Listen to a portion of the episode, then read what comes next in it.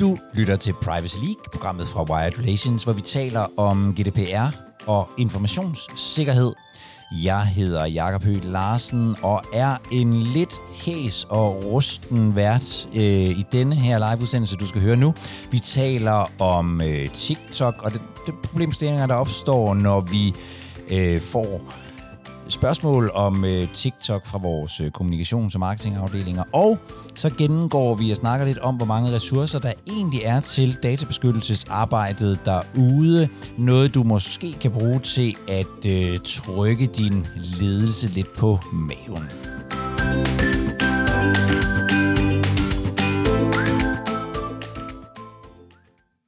Det er et emne, som jeg har kaldt TikTok tak dilemmaet.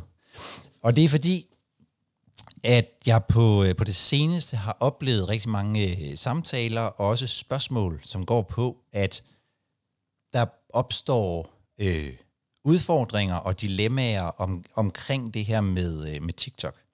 Jeg tror personligt ikke, der er sådan et svar, altså enten ja, det skal vi selvfølgelig, eller nej, det skal vi øh, aldrig, men det er i virkeligheden også et meget godt eksempel på, øh, det der med, at der ligger øh, vægte forskellige steder i, øh, i vægtskålen omkring, hvad man skal gøre.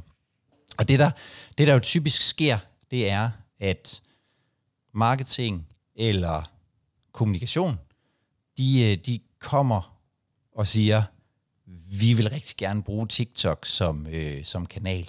Der hvor jeg har, der hvor jeg talt det er med folk, det er på, kan man sige, på, på uddannelsesområdet, hvor man har nogle altså nogle studerende, som, som bare ikke er på Facebook og Instagram. Så hvis man skal nå dem, der engang skal være øh, sygeplejersker og tømrere og læger, jamen så, så er det ikke der, man fanger dem. Så er det øh, i stort omfang på, øh, på TikTok.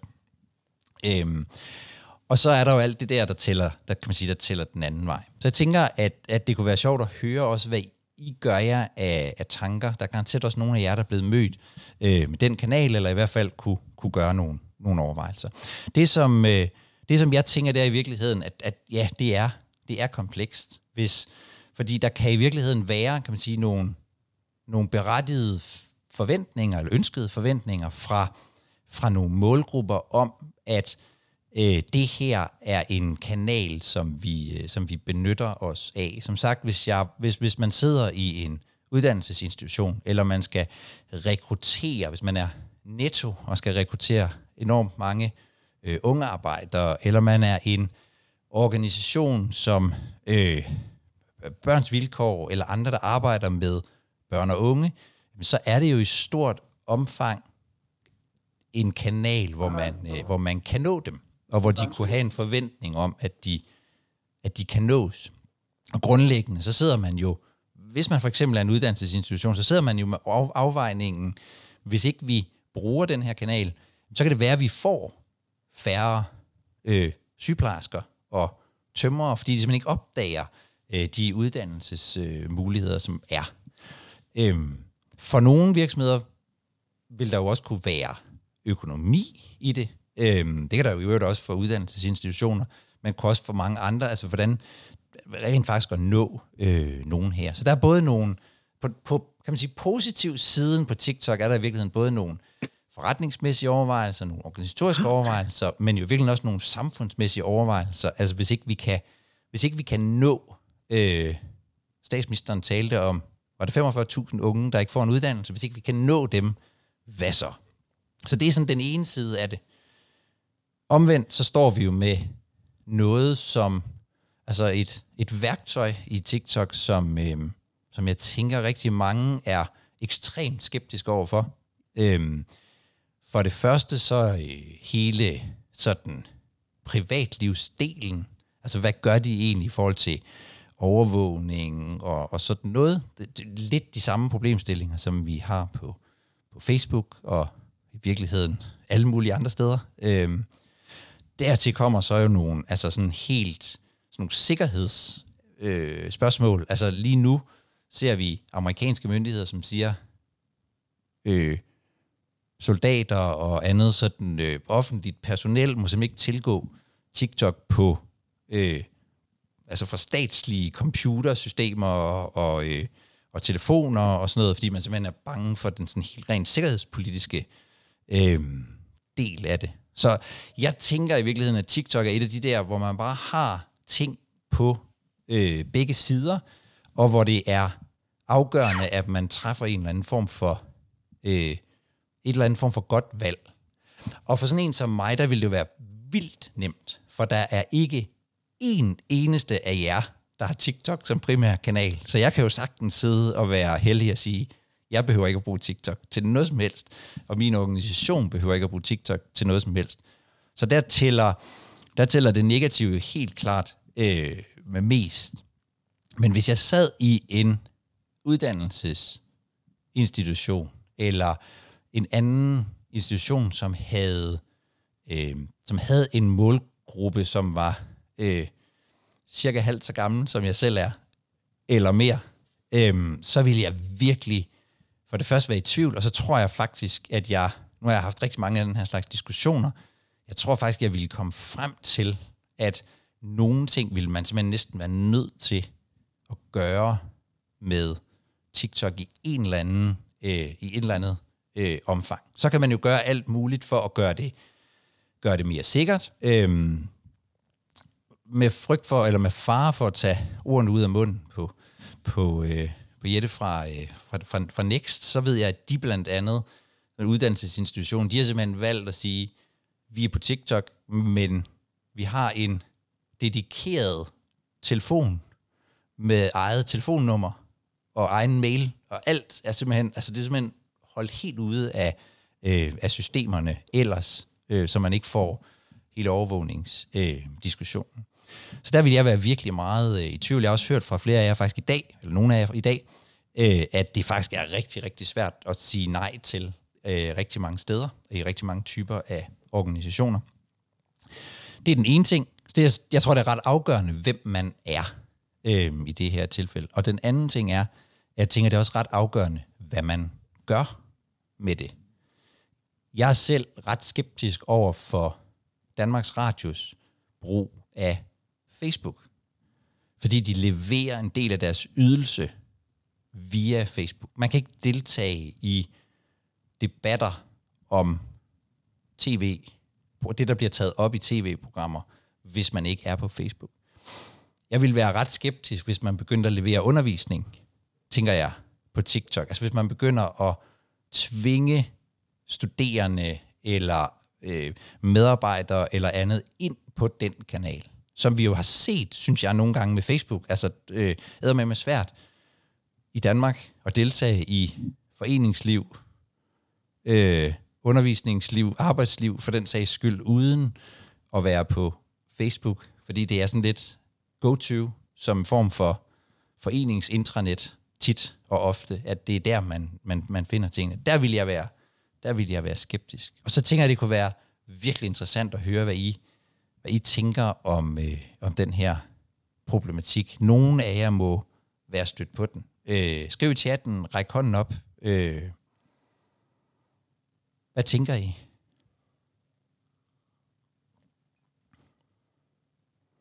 Er det fuldstændig sort-hvidt?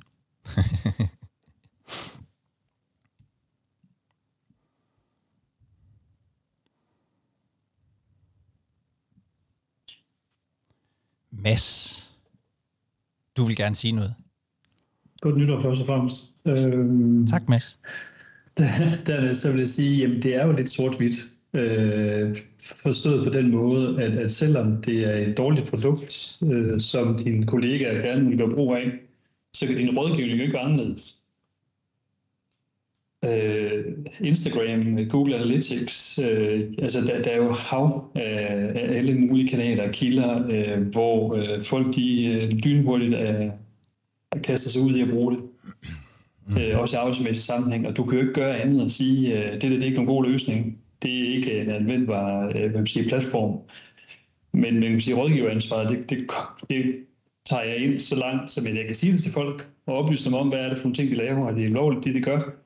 Og hvis I så fortsætter med at gøre det, jamen altså, jeg kan jo øh, i min årsrapport lave en note om, at øh, vi har jo bare en udbredt brug af forskellige platforme, som jeg anser som være dårlige kanaler og usikre, og som kan rise vores renommé, hvis det kommer frem. men vælger I at fortsætte at gøre, med, gøre det, så øh, kan jeg jo ikke øh, nedlægge et veto om det. Så, så det er sådan min position i det. Ja. Øh, fordi ellers, hvis ikke, jeg tror, hvis ikke man kører den på den måde, så ender det bare med til sidst, så får man ikke noget videre om nogen ting. det, det, tror jeg, det tror jeg, du på mange måder har ret i. Og det er jo lidt, det der er jo også lidt sådan, øh, vi, vi, vi, vi lander jo nogle gange lidt i den der, øh, øh, hvad hedder det, forskel mellem DPO-rollen og så, øh, og så rollen som, som mere sådan driftsorienteret øh, på, på, på GDPR.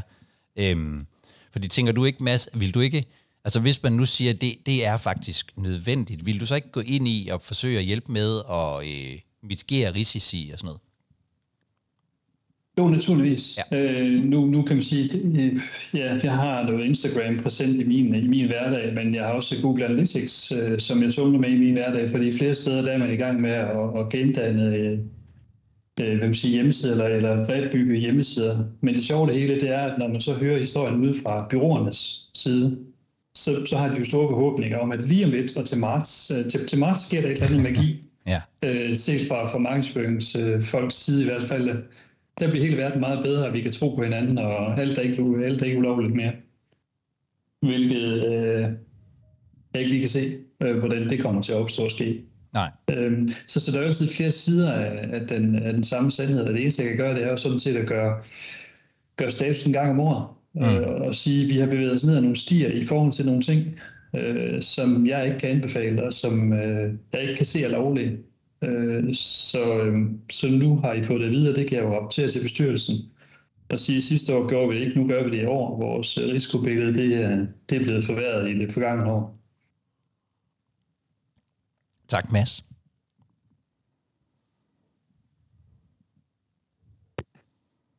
Det vil selv sagt også være muligt at øh, genbesøge den her, når vi, øh, når vi har slukket for optagelsen, hvis der skulle være nogen, der, øh, der har den slags betænkeligheder.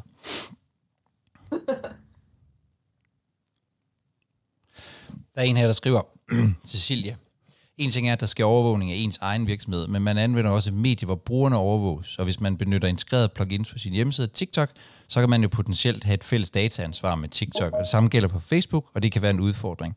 Øhm, eller det er en udfordring. Helt præcist, står der her.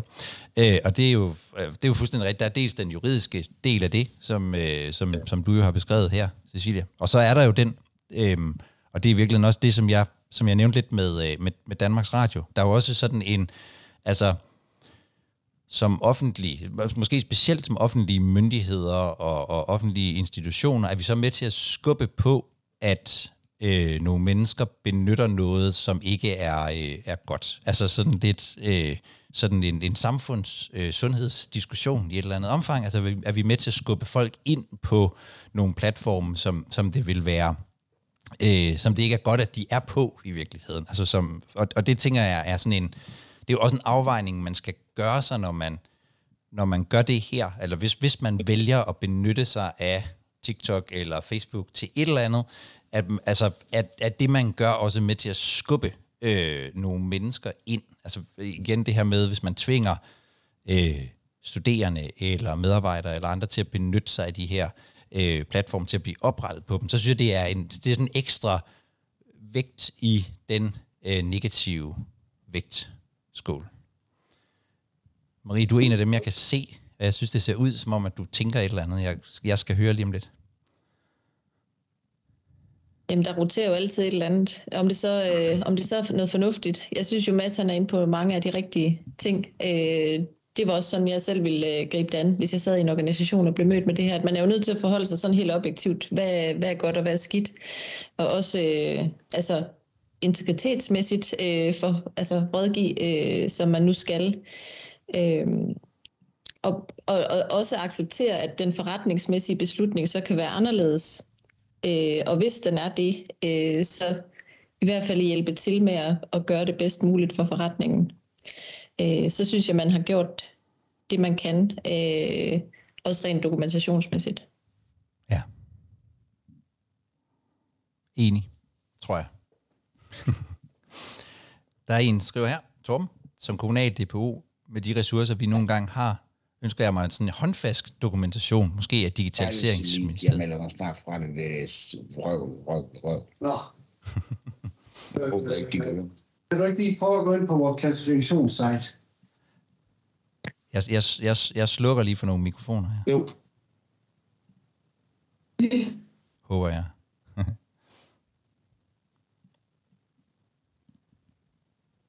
Så blev der stille igen. Sorry. Jeg var ved at læse noget op. Øhm, det, var, det var Torben, som, som, som skrev, at han godt kunne tænke sig håndfast dokumentation. Og det, det, det, er vel i virkeligheden i, i, i relation til det her, som vi også har snakket om nogle gange. Måske kunne vi, måske kunne vi i højere grad øh, samarbejde. Det er noget af det, jeg ved, øh, man også gør på, øh, hvad hedder det, på, på uddannelsesområdet, hvor det jo ja, oplagt er ret præsent med det her med TikTok for eksempel, øh, at, man, øh, at man begynder at arbejde sammen på at, at kunne forsøge at, at hjælpe øh, hinanden med at, blive, øh, med at blive skarpere på de her ting, fordi øh, det der med sådan at lave den helt store øh, risikovurdering på TikTok, udover at man nok hurtigt vil finde øh, hullerne i osten lige præcis der, så, øh, så er det jo så er det en stor øh, opgave. Øhm, og så er der jo øh, Lisbeth, som skriver, tak for det, at der er en god øh, hvad hedder det, vejledning om øh, markedsføring på sociale medier, som, øh, og fra datatilsynet. Så hop ind, og, hop ind og find den også. Jeg synes, det var vigtigt at tage op, fordi vi fordi jeg har virkelig har set spørgsmålet opstå øh, rigtig mange forskellige steder. Holder du stadig øje med chatten, øh, Marie? Det er godt. Så lad os gå videre. Var der en, der ville sige noget der? Det var vist bare mig, der kom til at sige, at jeg skal nok holde øje. Er Øhm. Du, hvor vi mangler Søren. Øhm, så var der en, der øh, så var der en, der stillede mig et spørgsmål, som faktisk synes jeg er, øh, er ret interessant, øh, nemlig hvor mange ressourcer der er til, øh, til databeskyttelse rundt omkring i, øh, i organisationerne. Øh, jeg tror nok, at det var det sådan lidt var for sådan at også få den benchmark på, altså hvor mange, hvor mange mennesker bør vi have, øh, hvor mange ressourcer bør vi egentlig have? Øh, til, øh, til, til tingene. Og jeg tænker faktisk, at jeg har nemlig ikke kunne finde nogen, jeg har ikke kunne finde nogen data på, øh, på Danmark, øh, men nogen burde måske lave en eller anden form for undersøgelse og prøve at se på, hvad er der egentlig af, øh, hvad er der egentlig af ressourcer til, øh, til databeskyttelsesområdet. Øh, jeg tænker, det kunne måske være med til, at, øh, at vi alle sammen kunne, øh, kunne skubbe på øh, rundt omkring, for måske endda at få nogle flere af den slags øh, ressourcer. Så, så jeg tænker, at det kunne måske være, være interessant. Jeg kunne dog finde øh, nogle tal, så dem får I lige øh, af mig her, men det er, det er internationale tal, fordi hvert år øh, gennemfører IAPP, som er sådan den internationale organisation for privacy professionals, de, un, de gennemfører sådan en undersøgelse, hvor de blandt andet undersøger lige præcis det her med, hvor mange er der egentlig ansat til det her rundt omkring. Og det, der nok er lidt vigtigt, øh, jamen det er, at når de undersøger det, så undersøger de, øh, så undersøger de det nok bredere, end man sådan umiddelbart tænker det, i, øh, i hvert fald i en dansk øh, kontekst. Der er, de, de har sådan seks forskellige roller, som de tæller med, og I får dem lige sådan i en, i en hurtig øh, rækkefølge, så I kan sådan fornemme, hvad det måske er. At det måske ikke kun er GDPR-afdelingen, som sådan, der er talt med her. Det ene er, at man har nogle, det man kunne kalde sådan lederroller. Øhm, altså alle de ledere, som i et eller andet omfang har øh, enten fuldtids eller, eller, eller en del af deres ansvarsområde er øh, databeskyttelse. Det kan jo i princippet også være bestyrelsesmedlemmer. Øh, det, vil der, det vil der være nogen organisationer, hvor der faktisk sidder nogen med ansvar der, men ellers er det jo sådan nogle øh, chief privacy officers og, og hvad de ellers kunne, kunne hedde rundt omkring. Så, øh, så regner de sådan nogle teknologibaserede øh, funktioner ind, altså øh, sådan IT- og ingeniørtyper, øh, som øh, bygger eller kigger på eller anbefaler, øh, hvad kan man sige, sådan øh, digitale øh, værktøjer, der kan implementere øh, beskyttelse, altså databeskyttelse på en eller anden måde. Så det er også dem, der arbejder med privacy by design og sådan noget. Så er der operationelle roller, som, som er dem, som enten sådan på, på, øh, enten på fuld tid, eller som en del af deres arbejde, supporterer med, med det kan være, øh, jeg var for eksempel, jeg var hos, øh, hos Børns Vilkår i, i mandags, og der har man det, gjort det sådan, at behandlingsaktiviteter, de er ligesom ejet ude i organisationen. Så der findes en Ukraine-linje på deres børnetelefon, og den behandlingsaktivitet er så ejet af den del af organisationen. Så skal de jo tælles med, for så laver de jo et stykke øh, GDPR, arbejde, og men det måske er forholdsvis kort af deres tid. Øhm, det er ikke så længe siden, jeg lavede noget med TDC Net. De har en central organisation, og så har de nogen en siddende i hver sådan forretningsenhed, enten halvt eller helt, tror jeg det er. Øhm, og øh, og det, det, var lidt, det, det er også sådan en operationel øh, rolle. Så er der den rolle, som, øh, som vi typisk nok taler om, som er den der compliance-rolle, altså dem, der sådan sidder ofte nok centraliseret og øh, samler fortegnelser og øh, risikovurderinger og øh, den slags. Så er der øh, så er der jurister, altså de jurister, som der, og det er jo også måske meget i en amerikansk kontekst, eller lidt større virksomheder, der sidder sådan en juridisk afdeling, som rådgiver ind på en eller anden, øh, på en eller anden måde. Det kan være igen helt eller delvist med i forbindelse med kontraktsindgåelse eller den slags. Øhm, og, så, øhm, og så regner man faktisk også eksterne ressourcer med. Det kunne være øh, DPO'er, som sidder øh, eksternt, altså, som er købt ind eksternt, eller øh, rådgiver og sådan noget. Og der har IAPP, det afhænger af, hvor mange der er ansat afhænger af omsætningen. Det er måske ikke så mærkeligt. Det, der er lidt ved IAPP, det er, at det er en amerikansk organisation, så det slutter ved omsætning over 60 milliarder dollars, så er nogle halvstore organisationer. Men hvis man ser på den mindste kategori af deres, så er det, så er det virksomheder, der omsætter for sådan under cirka 700 millioner kroner. De har typisk 10 ansatte og to fuldtids eksterne ressourcer på databeskyttelse. Og så stiger det, hvis man, når virksomhederne bliver større, men det stiger ikke vildt hurtigt. Altså, øhm, en, en, en milliard mere i omsætning giver i typisk kun måske to yderligere ansatte.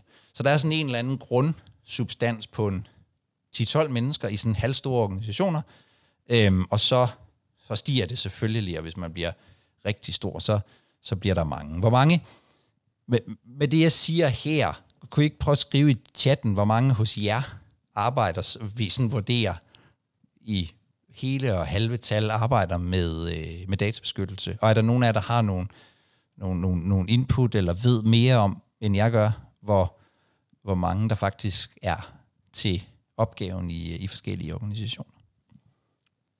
Og Jacob, vi har også fået et spørgsmål fra Charlotte om de her modeller, du snakker om, om de er tegnet op. Charlotte, kan du sige noget om, hvad det er for nogle modeller? Jeg tænker, at det er i hvert fald et spørgsmål til det her. Vi har faktisk mm. lige haft et efterslæb på nogle TikTok-input, øh, men dem kan vi måske lige følge op på senere. Det kan vi. Charlotte, har du mm. mulighed for at... Det var, det var noget med, altså, sådan noget med, hvor, hvor, hvordan det er organiseret. Er det ikke sådan, altså, det... hvor er den her funktion placeret? Om man ligesom, det kunne være meget sjovt at se, hvordan det er ligesom de forskellige organisationsmodeller. Ja, det er rigtigt. Ja. Øhm, Nå, i, den, I den samme rapport, den her IAPP-rapport, der, der sonder man mellem tre forskellige typer af modeller. Øh, en centraliseret model, hvor al øh, drift af databeskyttelsen foregår et sted og er centraliseret. Det er typisk lidt mindre øh, virksomheder. Altså jo mindre virksomheder, jo større er sandsynligheden for, at det er den organiseringsform. Den synes jeg, man ser meget. Den ser man en del af i Danmark i hvert fald. Øh, måske splittet op, så man har nogle GDPR-folk og nogle IT-folk, som arbejder med informationssikkerhed. Øhm, den, så er der en form, som er decideret decentral, altså hvor man faktisk arbejder med hele driften af bestemte områder ude centralt. Det er der stort set ingen, der arbejder med. Det er kun meget store virksomheder, hvor det måske i virkeligheden, det er i hvert fald min tanke, er egentlig, egentlig selvstændige forretningsenheder.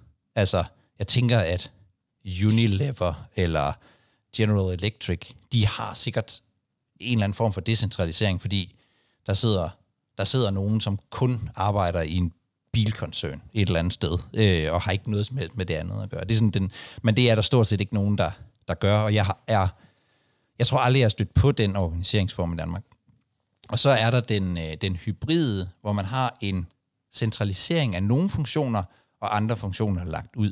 Øhm, det er min oplevelse, at det ser vi mere og mere. Det, det, jeg omtalte TDC Net, altså som, som har nogle centrale, og så en siden ude i hver af, forretningsenhederne. Det synes jeg, man ser mere og mere i en eller anden form, de her, øh, hvad hedder det, øh, organiseringsformer.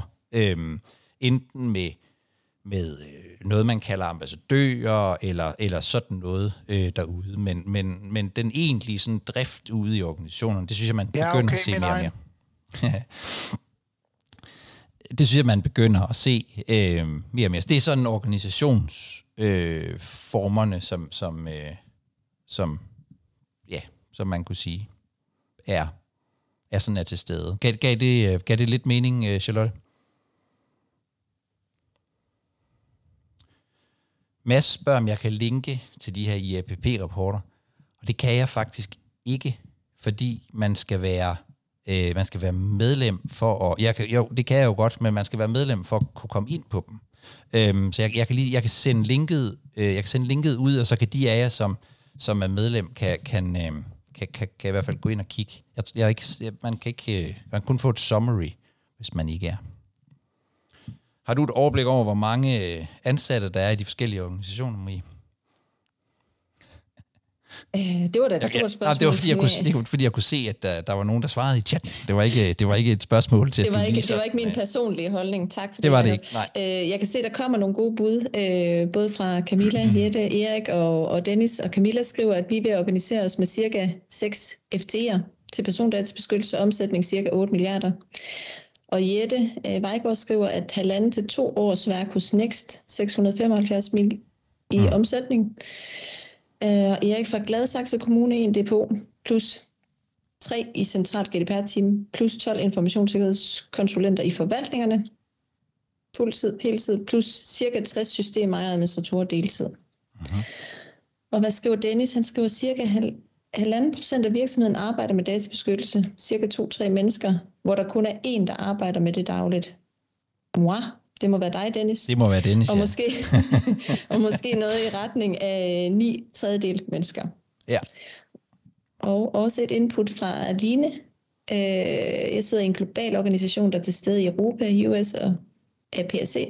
Vi er kun dedikeret GDPR databeskyttelsesressourcer i DK, og vi er PT fire dedikerede fuldtidsansatte. Det er en lang beskrivelse, den her. Ja. Øh, derudover en yderligere med GDPR øh, som ansvar Okay. vedrørende DPR, men ikke kun GDPR. Øh, og hvad er der mere her? Derudover en i IT-sikkerhed med fokus på GDPR, men ikke dedikeret alene til GDPR. Ikke noget formelt derudover i DK, men andre har klart viden og fokus samt opgaver. Yes. Altså, er Derudover har vi en øh, ekstern advokat som DPO. Det der i Tyskland er krav om DPO. Yes. Så der er også øh, nogle yes. ressourcer der. Og der er i virkeligheden, synes jeg, flere ting i det her.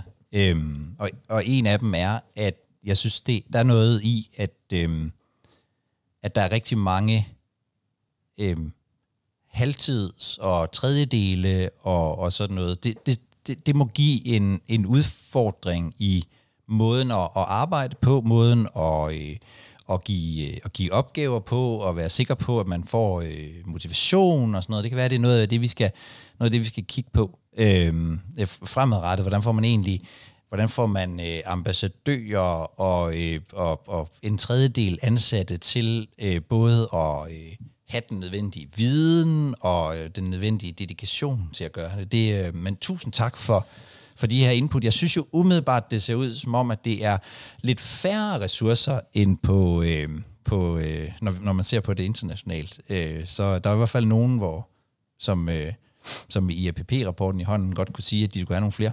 Øh, men øh, det kan jo det kan have noget at gøre med, hvordan man helt præcist øh, regner dem ud. Men tusind tak. Det giver faktisk en vis sådan fornemmelse, synes jeg, af, at, øh, at der trods alt er lidt ressourcer derude. Du har lyttet til Privacy League, programmet for Wired Relations, hvor vi taler om GDPR-informationssikkerhed.